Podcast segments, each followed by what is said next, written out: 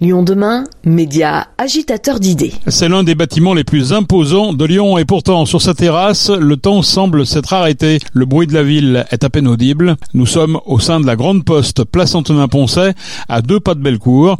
Une terrasse en partie végétalisée. C'est l'une des multiples actions du groupe La Poste dans la région pour la préservation de l'environnement. Les explications de Nicolas Carbone, responsable gestion technique pour La Poste Auvergne-Rhône-Alpes. On part sur plusieurs, euh, plusieurs pistes. Bon, les, les ruches comme ici, des nichoirs aussi pour les oiseaux, des, hôtels à insectes. On a mis en place une mare aussi, euh, une mare à batracien sur un nouveau site sous conseil d'un écologue voilà, qui vient nous conseiller pour, euh, pour euh, apporter la biodiversité et faire en sorte que les espèces puissent se reproduire sur nos, sur nos lieux. En général aussi, on essaie de désimperméabiliser les sols quand on a des rénovations un peu lourdes. Comme ici, on a végétalisé une partie de la toiture et on, on pense encore l'étendre. Différents champs d'action. Tous les sites, ont, ils ont tous des typologies différentes. Voilà, donc après, c'est sous conseil de l'écologue qu'on va sur certaines actions. Et après, voilà, tout dépend de l'orientation qu'on veut donner au, au site. Euh, ces actions sont aussi porteuses auprès de nos collaborateurs, voilà, qui, qui aiment de plus en plus aussi qu'on parle de biodiversité, qu'on s'engage sur les sujets de développement durable, rénovation des bâtiments et comment on s'inclut aussi, on s'intègre dans un environnement et, et, on favorise le retour de certaines espèces, faune ou flore. Donc ça veut dire quoi? Il y a de la pédagogie en interne? Alors oui, pédagogie en interne euh, sur les sujets, bah, le groupe La Poste est engagé sur plusieurs sujets de développement durable et sur le sujet biodiversité, oui, on fait beaucoup de pédagogie, on explique pourquoi. Après, voilà, on fait aussi profiter euh, la récolte de miel, on a fait un petit peu profiter sur ce site-là. Distribution, euh, les facteurs ont pu en profiter. Il y a eu aussi euh, des ateliers euh, culinaires avec notre restaurant administratif, voilà, pour faire profiter un petit peu toute, toute l'équipe du bâtiment de, de, la récolte. Sur le toit de l'hôtel des Postes à Lyon, trois ruches ont été installées. Loris Niard, gérant et responsable apiculture chez Graines d'abeilles, installe des ruches en ville depuis 2011 pour les entreprises et les collectivités.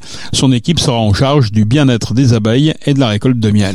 On fait de l'apiculture classique en campagne, donc avec la production de miel et différents produits de la ruche. Et on a aussi une activité de prestation de mise en place de ruches en ville pour des entreprises euh, diverses et variées. Et on fait aussi des animations euh, pour les, les salariés des entreprises autour des ruches. Donc on les emmène visiter les ruches, euh, les stands pédagogiques de dégustation des produits de la ruche, pour expliquer un peu bah, tout ce qui est autour de la ruche, les problèmes environnementaux qui sont liés aux abeilles, disparition des abeilles, le rôle de l'abeille dans la biodiversité, des animations de sensibilisation en fait. Ça, ça comprend quoi exactement une ruche? Là on, vous a vu les, les montées, mais comment, comment ça se présente une ruche à l'intérieur? Donc une ruche, elle est composée déjà d'une reine. Donc la reine, c'est elle, c'est la mère de toutes les abeilles. Donc elle va fabriquer à peu près euh, entre 60 000 et 80 000 abeilles en pleine saison. Et elle va fabriquer aussi les faux bourdons, donc les mâles de la ruche. Il y en a à peu près 600 dans la ruche. 600 à 2000, hein, c'est en fonction de la saison. Hein. Les ouvrières auront pour but de fabriquer du miel, d'aller chercher de quoi se nourrir, donc pollen, miel, et puis de l'eau aussi. La reine, elle, elle pond tout au long de la saison, donc elle peut pondre jusqu'à 2500 œufs par jour. Et elle, elle vit à peu près 3-4 ans, contrairement aux ouvrières qui, elles, vivent que 50 jours. Et les mâles, eux, sont juste produits pendant la saison estivale, pour la saison des amours, pour aller féconder les nouvelles reines vierges qui peut y avoir, qui peuvent naître au cours de la saison. Après, ils sont condamnés? Voilà, malheureusement, ils sont condamnés. Ils ont une dure vie. Euh, soit ils meurent euh, au cours de la fécondation directement, soit euh, s'ils n'ont pas pu accomplir leur mission, en fait, ils sont chassés de la ruche et ils meurent de faim à l'extérieur. On parle souvent de ces ruches en milieu urbain. on a toujours un petit peu de doute sur, je sais pas, la pollution, sur des choses comme ça, sur comment elles se, comment elles vont chercher leur pollen dans un environnement qui est pas forcément très fleuri. Ça, ça marche le, le miel en, en, ville? Alors nous, sur Lyon, on n'a pas de souci particulier de production de miel. Hein, ça marche plutôt bien. On fait autour à peu près de 30 kg de miel par ruche. Après, il y a énormément de fleurs dans les parcs, le long des avenues, en fait, des, des, des, des, arbres plantés le long des avenues qui sont tous des arbres mellifères, comme les tilleuls, par exemple. Une des grosses productions de miel qu'on fait en, ville, c'est le tilleul. Hein. C'est assez riche au niveau euh, biodiversité, euh, contrairement à la campagne euh, où on a des fois peu de diversité, où on peut avoir des champs agricoles qui prennent énormément de surface, des champs de blé ou de maïs qui sont pas du tout mellifères pour les abeilles, alors qu'en ville, on plante plein d'espèces ornementales diverses et variées et qui apporte une richesse au niveau de la, de la nutritif pour l'abeille la, qui, qui, lui permet d'avoir un bon équilibre alimentaire. Donc on n'a pas de, de soucis euh, différents, on va dire, euh, par rapport à la campagne. Hein. Elles se nourrissent bien, on a plutôt des belles colonies en ville, euh, autant qu'à la campagne en tout cas. Et voilà, après on n'a pas de soucis de pollution liée aux voitures. on, on rencontre pas ce problème-là. C'est quoi le rayon d'action d'une abeille? Une abeille va butiner sur un rayon d'action d'à peu près 3 km autour de la ruche. Mmh. Et, comment elle se On se demande toujours comment elle revient.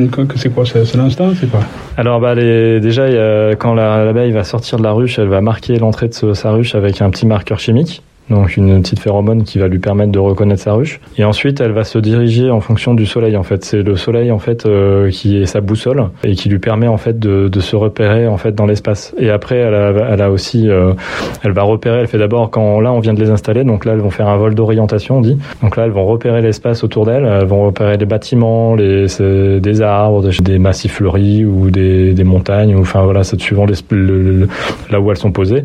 Et c'est ce qui va leur permettre de se réorienter euh, aussi quand elles vont s'approcher du rucher. Est-ce qu'on peut dire que c'est l'un des insectes les plus sophistiqués? En fait, il y a plein d'insectes sophistiqués euh, parce que les abeilles, elles sont domestiquées, on les connaît bien, donc c'est pour ça que euh, on a pu découvrir toutes ces choses-là. Mais il y a énormément d'autres insectes qui sont très sophistiqués, qui ont plein de choses intéressantes aussi à nous faire découvrir. Hein.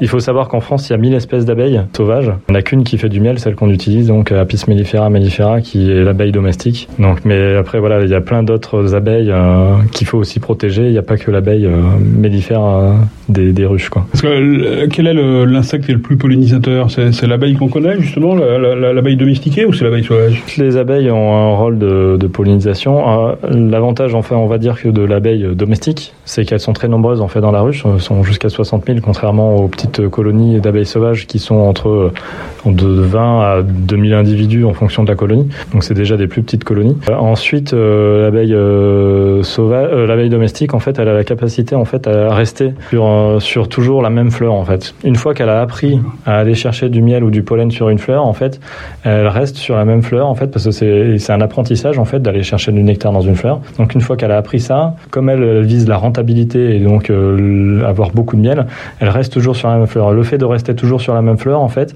elle va bien polliniser cette, cette, cette fleur-là. Donc c'est pour ça qu'elle est souvent utilisée dans des milieux agricoles pour polliniser les, les abricotiers, euh, voilà, des, arbres qu'on fait pousser en arboriculture, parce qu'elle a cette capacité-là qu'ont pas les abeilles forcément euh, sauvages.